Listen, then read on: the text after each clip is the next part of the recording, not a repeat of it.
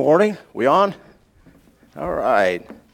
Well, it's good to see so many of you here when so many of the young families and others are out at the lake. But uh, before we get started on what might be called a frontal assault on male passivity, let me just say that if the guys here today feel some pain in their toes, I might quote uh, what was considered to be a disingenuous statement by a former president that I feel your pain. Or I might rather say, I feel the same pain. Uh, if you hear something today from God's Word that strikes close to home, please understand that I am challenged as well. This is as much an ex- exhortation to me as it is to you. Last month, in our talk about what is a man, we took a, a short, brief introductory look at male passivity uh, and uh, suggested some very basic steps to counter that trend in males today. And I commented at that time that passivity seems to be a plague spreading among modern males. But from where did this contagion come? Is it really just a consequence of our postmodern culture?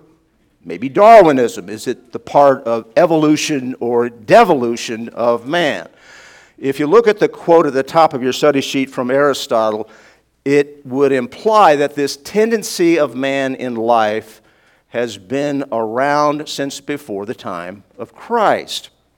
That's quite true that our culture and other factors have greatly fostered and encouraged passivity in males. But if we look closer, we cannot lay the blame wholly on modern society because male passivity actually began in the garden. Genesis 2 tells us that Adam is the one who received a direct command concerning the forbidden fruit. He was the one to whom the command was given. He bears the responsibility. But in Genesis 3, we are told that Eve ate the fruit and she also gave some to her husband who was with her. So Adam was simply hanging during the fall of man, and his passivity led to the corruption of the entire human race. Adam's passivity failed uh, to stand up to the serpent and protect his wife from its temptations. As inheritors of Adam's sinful nature, we can all fall into passivity, failing to work and lead as we should. So, we can see that passivity is not just a modern trend of playing video games in your parents' basement beyond the age of majority. It goes back to the fall. And because of his passivity, the fall is called the sin of Adam not the sin of Eve. The counter to passive Adam is active Jesus. Jesus took the initiative and confronted the sin of Adam that he should have opposed.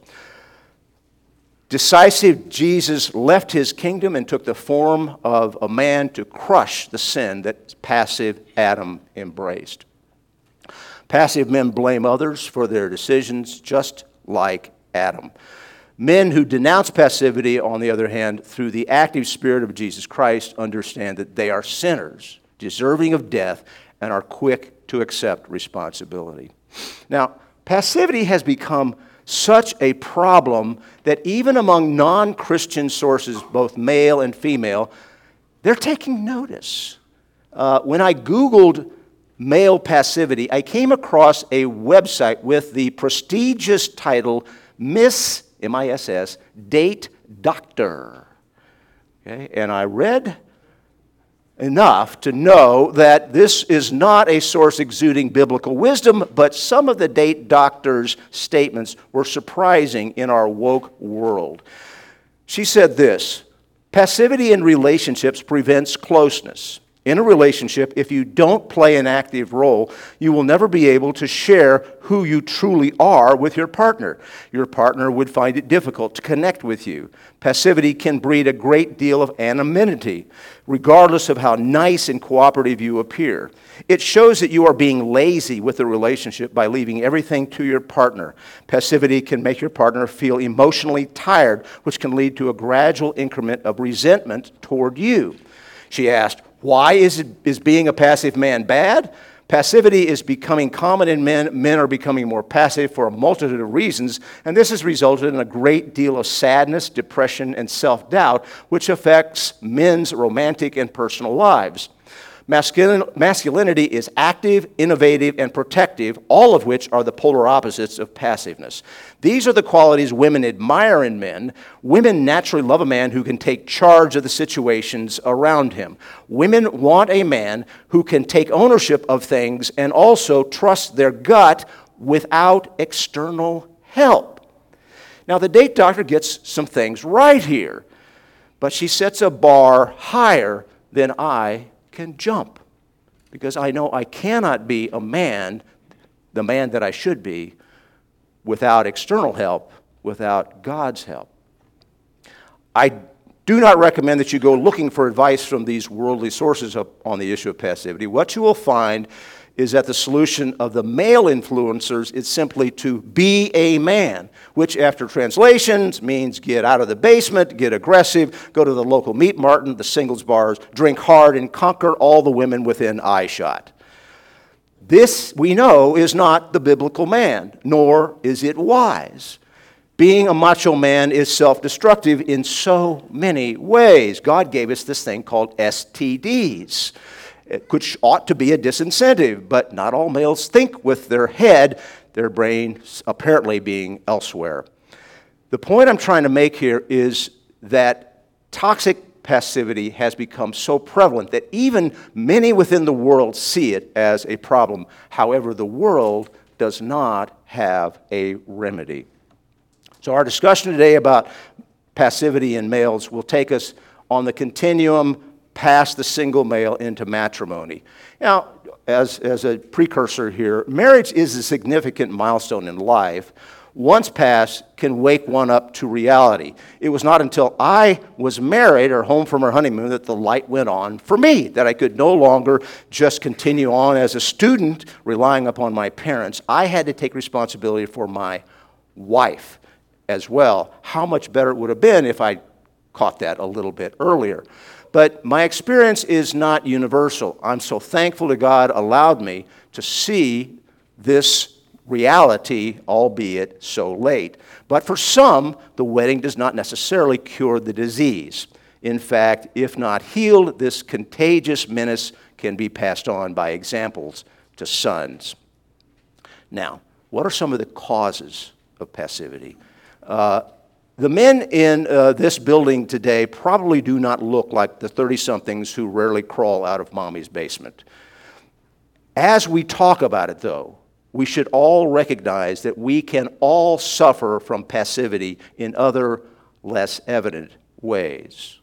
In general, biblical manhood includes active, intentional work and leadership. Going back to the beginning, Genesis 2 says, The Lord God took the man put him in the Garden of Eden to work it and to keep it. This verse portrays man's general role. The word work means to be active. The word keep means to be responsible for what God entrusts. So this role extends to actively work and lead in families, in jobs, in church, and within the society. For men, this is God's general best. However, because of sin, Men are portrayed and often accept the roles as either useful idiots only for reproduction on the one hand, or high octane testosterone brutes, not the humble yet active, hardworking leaders beckoned by the Bible. The brute is obvious as a problem. The former passive malady is a bit more subtle. So, beyond our natural inclinations, as in sin nature, it may be helpful to understand some of the attitudes and activities that tempt us to lean into passivity. First is just good old school laziness. It's easier to relax than to take the extra effort required to lead in anything. Then, not business, but busyness. We add so many good activities that we think there are simply no time for the best, like selecting career over family. Entertainment. Our obsession with titillating images from new technologies creates a subtle yet powerful addiction which saps our mental and moral vigor required to actively lead in the areas to which God has called us. How about just old fashioned aimlessness? We wander through life in day to day routine because we have never prayed or don't pray consistently and thought through God's purposes and specific ways that He can use us. And finally, just fear. When we think about how people react to our attempts and failures, that neuters or paralyzes us into inaction. Now, some men are handsome. Some men have a face only a mother could love. But there's no more unattractive male than the man of passivity. This is a man who lives life by watching it pass by instead of taking action, unable to seize the opportunity that God provides. If he ever ends up married yet unrepentant, he will be a pariah to his wife. So, in wrapping up his first letter to the Corinthian church, Paul set out the standard. He said, Be watchful, stand firm in the faith, act like men, be strong. It's 1 Corinthians 16. If a male is passive about pursuing a woman for a relationship, that's an omen, a warning sign that he's not ready to take responsibility for the relationship. He's not ready to make hard decisions. Without a true change, it is the passive male who thinks he demonstrates his manhood by impregnating his girlfriend, who then discovers that he's not really a man at all after he abandons her to raise the child by herself. Before marriage, the passive male never seems to get the point of commitment. He may express his love in several ways, but the woman finds herself waiting and waiting and waiting, sometimes for years, and he never quite gets it. Some women sense he's getting close to a proposal only to hear him suggest that they move in together just to test the waters. And we talked last month about how the facts are in. After decades of research on cohabitation, the social scientists are telling us that cohabitation increases the chances of heartache, divorce, and all kinds of social ills for not only the cohabitants, but also any offspring greatly let's be reminded Romans 13 makes it clear let us walk properly as in the daylight, not in orgies and drunkenness, not in sexual immorality and sensuality, not in quarreling and jealousy, but put on the Lord Jesus Christ and make no provision for the flesh to gratify its desires. In place of the word sexual immorality, uh, the King James Bible uses the word chambering which seems to be an old school word for shacking up. Now, the Bible is clear on this issue also in Hebrews 13. Let marriage be held in honor among all. Let the marriage bed be undefiled, for God will judge the sexually immoral and adulterous. Certainly, adultery defiles a marriage bed, but sexual immorality or shacking up before marriage has the same effect. When the truth of the Word of God and the facts of science are dismissed by a male, a woman should see red, as in red flag. Suggests that he go figure it out and then come back, or just simply grow up. If she clings or gives in to this guy, his passivity will be rewarded and she will suffer the consequences. If this guy's a Christian and somehow he works up the courage to pop the question, he may remain passive after the wedding. Instead of taking an active role of building up his wife with the Word of God, he will leave that work to her pastor or spiritual authority, then feeling resentment down the road over his wife's greater respect for the pastor rather than him. Uh, the, prospect, the prospect of marriage. Uh, can be a great change for a man, although it may not change the man. Okay? The Apostle Paul warns in 1 Corinthians 7 the unmarried man is anxious about the things of the Lord, how to please the Lord. But the married man is anxious about worldly things, including how to please his wife, so his interests are divided.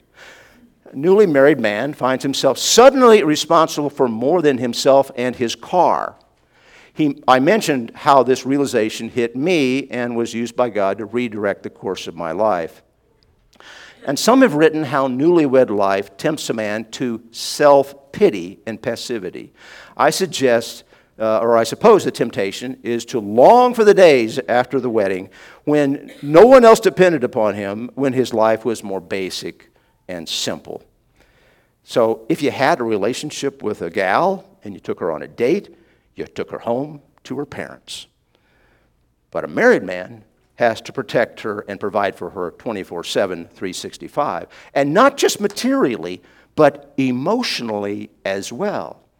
Taking on that huge additional responsibility can intimidate a young man into wondering if he made a mistake. So he may want to keep a low profile, keep his head down in passivity, avoiding any responsibility in church, in his marriage, and certainly, who wants a screaming baby? Well, apparently some people around here do, but, but they're exceptional families. Thankfully, this was not my experience, at least not in total. I have one clear recollection of self pity, but I was only allowed to keep it for about five minutes. I decided to interview for an employment with an organization that taught responsibility by immersion called the United States Marine Corps.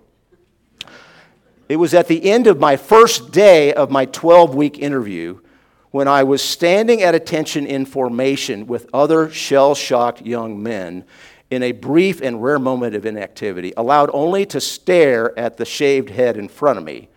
And I still recall briefly thinking to myself, just 12 hours ago, I held and kissed my wife goodbye.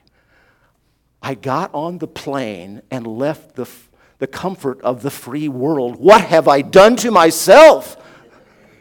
I, I, it was palpable, you know.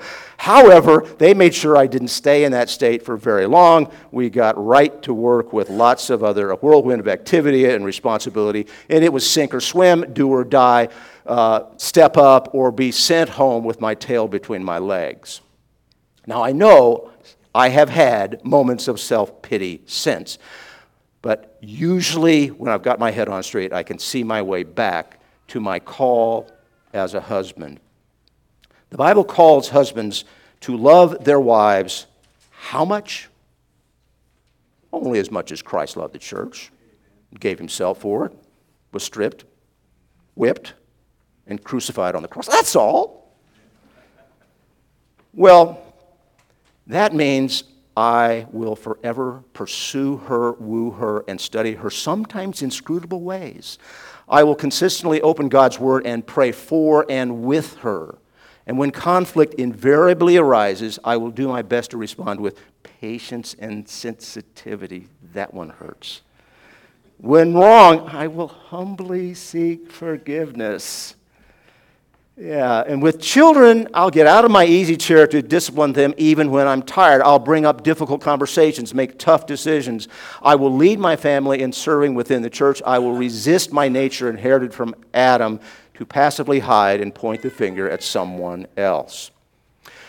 An Old Testament example of passivity and self pity is Ahab, who the Bible says is a king who did evil in the sight of the Lord more than all who were before him. We're in 1 Kings 16. And so in rebellion, he married a hot chick named Jezebel, who worshiped, and then he worshiped her God. Uh, but in 1 Kings 21, Ahab covets the vineyard of his neighbor Naboth and asks to buy it from him. And Naboth declines, says, No, I'd like to keep it. Ahab responds by crumbling into self pity and passivity. He goes into his house vexed and sullen because of what Naboth said to him. And it says there, and he lay down on his bed and turned away his face and would eat no food. In other words, the most powerful man of the land curled up in a ball and pouted because he didn't get his way. Some males know something of the temptation Ahab in, indulged, probably most of us. Self pity is strangely seductive and can be equally paralyzing. It can keep a man from confessing his sins, from initiating reconciliation, from picking up the phone to make that difficult call, from attempting family devotions, from making difficult decisions, or taking hard next steps. His self pity imprisons and disables him. Now, Ahab, knowing his wife and what she was capable of, should have stepped up to stop her for the good of Naboth and his family, for the good of the kingdom, for the good of his own soul, finally, for the good of his own wife. A passive husband will inevitably enable and encourage the sins of his wife. Jezebel takes matters into her own hands, says to him, Do you now govern Israel? Arise and eat bread and let your heart be cheerful. I will give you the vineyard of Naboth. So Ahab's sorry silence suggests he was all too glad to allow her to do the dirty deed. So Abe, or Jezebel forges his signature, orders Naboth, a blameless man, to be killed. While Ahab wallowed in self pity, he nurtured Jezebel's iniquity. Had he had the conviction, the nerve, and honor to act as God called him to, he likely could have prevented all that unfolded in this, in this story. He could have saved a good man's life. Instead, he stayed in bed. Ahab proves that sometimes a man who does nothing is as harmful as a man who does the wrong thing. And there it says, As soon as Ahab heard that Naboth was dead, Ahab arose to go down to the vineyard of Naboth to take possession of it. Again, his passivity finds he finds the strength to leave his bed and went to enjoy another man's field after his wicked wife hands it to him. So a good man really cannot keep his wife from sinning but he also will not lie on the couch while she does. A bad husband, especially a passive husband, will encourage her to sin all the more. So, in the challenging moments of our own marriages, some men will lie down like Ahab, others will rise like the man we meet next. Contrast Ahab with Elijah, who, at the risk of losing his life, confronts Ahab, not Jezebel, please note. You have sold yourself to do what is evil in the sight of the Lord, Ahab, while other men watched and stayed silent, perhaps even participated in the injustice. Elijah refused the pull of passivity and embraced the cost of obedience.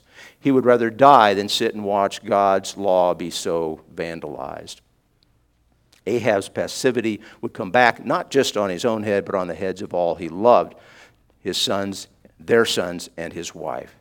It says, I will utterly burn you up and will cut off from Ahab every male, bond or free, in Israel, for the anger to which you have provoked me, and because you have made Israel to sin. And of Jezebel, the Lord also said, The dogs shall eat Jezebel within the walls of Jezreel. So, Ahab's judgment is a vivid, bloody picture of how unchecked sin ruins a household. When a husband grows passive, the whole family suffers. Perhaps not as greatly as Jezebel, but they will suffer nonetheless. Now, this story gives some hope to passive males. It says, When Ahab heard Elijah's word, he tore his clothes and put sackcloth on his flesh, fasted and lay in sackcloth, and went about in sorrow. Ahab, instead of lashing out in fury at the prophet, instead of retreating into more self pity and passivity, he humbles himself in repentance. He does the hard thing. He sees his sin, hates his sin, and seeks the Lord's mercy. And because he humbled himself before God, God does not bring the disaster in his day, but in his son's days, I will bring disaster upon his house. So there were consequences, to be sure, but something of his sin had died. The selfish, prideful, passive husband became a humble one, at least for a little while, giving hope to self pitying passive husbands of today. The passivity of, passivity of Ahab, a king who mopes while his wife commits murder, who blatantly disregards, even mocks God's call to lead and love, who selfishly sets God's will below his own desires, is easy for us to hate. It's harder, however, to hate passivity in ourselves. Will we, as husbands in Christ, practice an intentional, costly, active love? Or just as men in general? Will we keep leading when it's inconvenient to lead? Will we receive the mercy of God, humble ourselves before Him, lay down our pride and self pity, and resist the enticing pull of passivity? The consequence of toxic passi- passivity extends beyond the man and the woman. A man's passivity is the reason for many men failing in their roles as fathers. 1 Thessalonians 2 tells us that it is expected, it is the role of fathers to encourage, comfort, and exhort their own children. The passive father may be described as a dead man walking. He just sits and wanders around in hopes that his kids will turn out okay, and that mom will do the hard work of parenting, which he considers woman's work. Irresponsible fatherhood starts off as passive masculinity. He will give excuses when called upon to disciple his own kids. Instead of taking responsibility, he might send his kids to church on Sunday without even investigating the doctrine of the church. And feeling justified or fulfilled that he's fulfilled his duty with the great sacrifice of actually driving to and dropping his wife and kids off at the church building. Why, he's such a great guy, he might actually go in and sit with them sometimes. Just don't expect him to stand up and actually sing those silly worship songs or hymns. He's too manly to show emotion in worship. Later, though, he wonders why his kids don't want to engage in the church. Another legitimate question here is whether some dispositions or temperaments are naturally passive. Well, we need to understand that the kind of passivity we're discussing today is not based upon one's personality, but on one's character.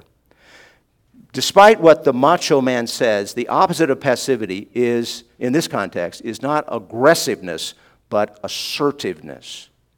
Being assertive has nothing to do with being choleric or sanguine in nature. Many people think that since they are aggressive and outgoing, they are automatically not passive. This is not true. You can be loud and very passive. On the contrary, you can be as mellow as a phlegmatic or a melancholic, but be the very antithesis of passivity. The key to being assertive and putting it into action is what we need to seek. And that is not restricted to your temperament, it is an act of responsible manhood. A man is not meant to be passive, a man is meant to be engaged, caring, even assertive, decisive, and active. Now, some may ask, isn't being a nice guy enough? You know, I recall in uh, high school trying to convince a young lady to go out with a friend of mine who had a particular facial appearance problem. She'd never met him, so when she asked about his appearance, I found myself saying, Well, he's got a great personality. He's really a nice guy. Well, you can guess my efforts were in vain. But sometimes you and I are so enamored with somebody's humble presence and smile that we overlook other deficiencies more important than my friend's appearance. And so it is with young Christian men who are simply nice not brutes nor braggarts. Remember, nobody ever said of Jesus, he's a really nice guy. Our job as biblical men should be as fighting soldiers, as competitive athletes, as sweating tillers of the soil for Christ. Not because we need to be special in the ways the world looks up to. We are called to be citizens of heaven and men of God, zealous for good works and for the glory of Christ. We need men who are unashamed and unapologetic about that goal above all others. This requires that we reclaim the positive ideal of the biblical man. A Philistine has crept in and infiltrated our ranks. He's a mere civilian, a spectator, and a consumer. He's only a shadow, a false ideal, a half truth, a man described by what he should not be rather than by what he should be. What do we mean? At men's retreats, retreats and in, within Christendom at large, we are told over and over again that real men do not do porn. Real men do not put their career over their family. Real men do not bully or abuse women, and other many do not. And we should say amen to what real men are not, But what then is a man? To hate evil and to embrace what is good are two separate things. They are both essential, but neither is sufficient standing alone. How do we see manhood affects that for which we strive and do? One view sees manhood as an incurable illness of society to be managed, the other as a pillar on which to build our civilization. The first, it, when the first view prevails, when we define a good man as one who is simply not a bad one, we create unheroic, housebroken men unfit to challenge the evils around them. While they're not abusive, neither are they valiant or strong, neither hot nor cold, just tepid, the kind that God likes to spit out of his mouth. This is literally a no man's land, a place that starves the vigor, the strength, and the nobility of manhood. Real men stand up for the oppressed. They exercise self control. They protect and provide for women and children. They lead their homes. They take responsibility for their mistakes, and they're humble enough to die to themselves. Instead of just telling a man how not to use his testosterone, his ambition, and his strength, we must cast a vision for how he is to use them, redeemed and repurposed for the glory of God. I think it's on your sheet there, some things to remember. Manhood is much more than what it shouldn't be. In Christ, it is not merely, it not merely lacks cowardice, it possesses courage. It not merely lacks bad views of God, but burns with biblical conviction. It doesn't merely lack a domineering spirit, but models godly leadership. It's not merely avoiding self dependence, but commits to prayer for God's guidance and dependence upon Him. It doesn't merely avoid habitual sin, but cultivates habitual repentance. It not merely says, no to illicit desires, but says yes to the accountability of the church body. Godly men don't merely slay their own sins, but they walk by the Spirit and do not gratify the desires of the flesh. Because as Paul says in Galatians 5, for the desires of the flesh are against the Spirit, the desires of the Spirit are against the flesh. For these are opposed to each other to keep you from doing the things you want to do. Likewise, we don't just avoid bad apples with our friends. We produce the fruit of the Spirit love, joy, peace, patience, kindness, goodness, faithfulness, gentleness, and self control. We don't just flee youthful lust, but we pursue faith, love, and righteousness with others. We don't. God gave his men so much more purpose than the bland taste of, he's a nice guy. So, how can we conquer this passivity? How can godly leadership be instilled in us so that we fulfill our God given roles? As Aristotle posed the question, what words can transform men whose life goal is to pursue sensual pleasure and avoid bodily pains? Well, I would suggest to you that the answer is not for the church to simply say, man up. Rather, we must be convinced by a vision of life and of the initiative and leadership so compelling and attractive that our affections are actually moved and we're motivated to lead in all the spheres in which God has placed us. The life of active leadership and initiative that God intends is the most joyful and fulfilling life that a man can lead. It starts with men first, the most essential and most effective attack on passivity to fight the sin in his heart by surrender, humbly surrendering to his Savior, Jesus Christ. Any other starting point will lead to frustration and defeat as he pursues the myth of the self made man. The Christ made man knows he is broken and needs a Savior.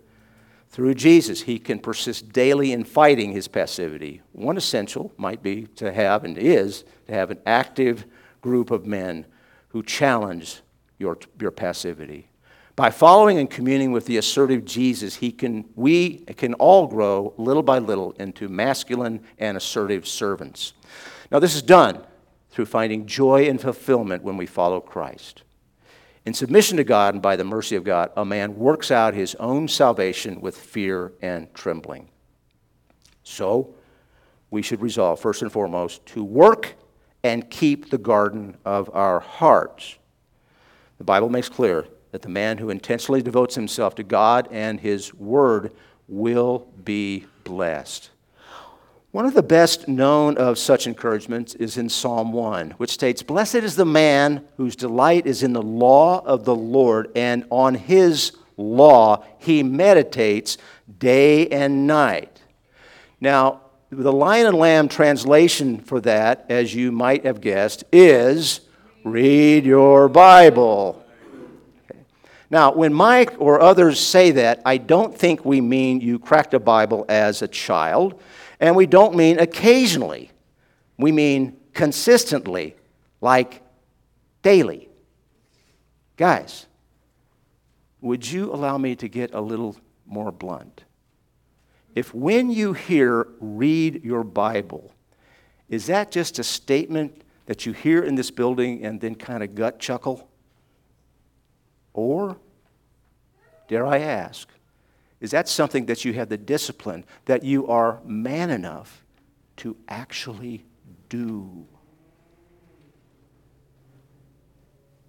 I started uh, giving my grandchildren a good study Bible for graduation. And in the note that I try to write along with it. I suggest that if they really care about others, which is a big deal to young people, and it ought to be, it ought to be for all of us, if they really care, they will come to understand that we cannot give what we do not possess.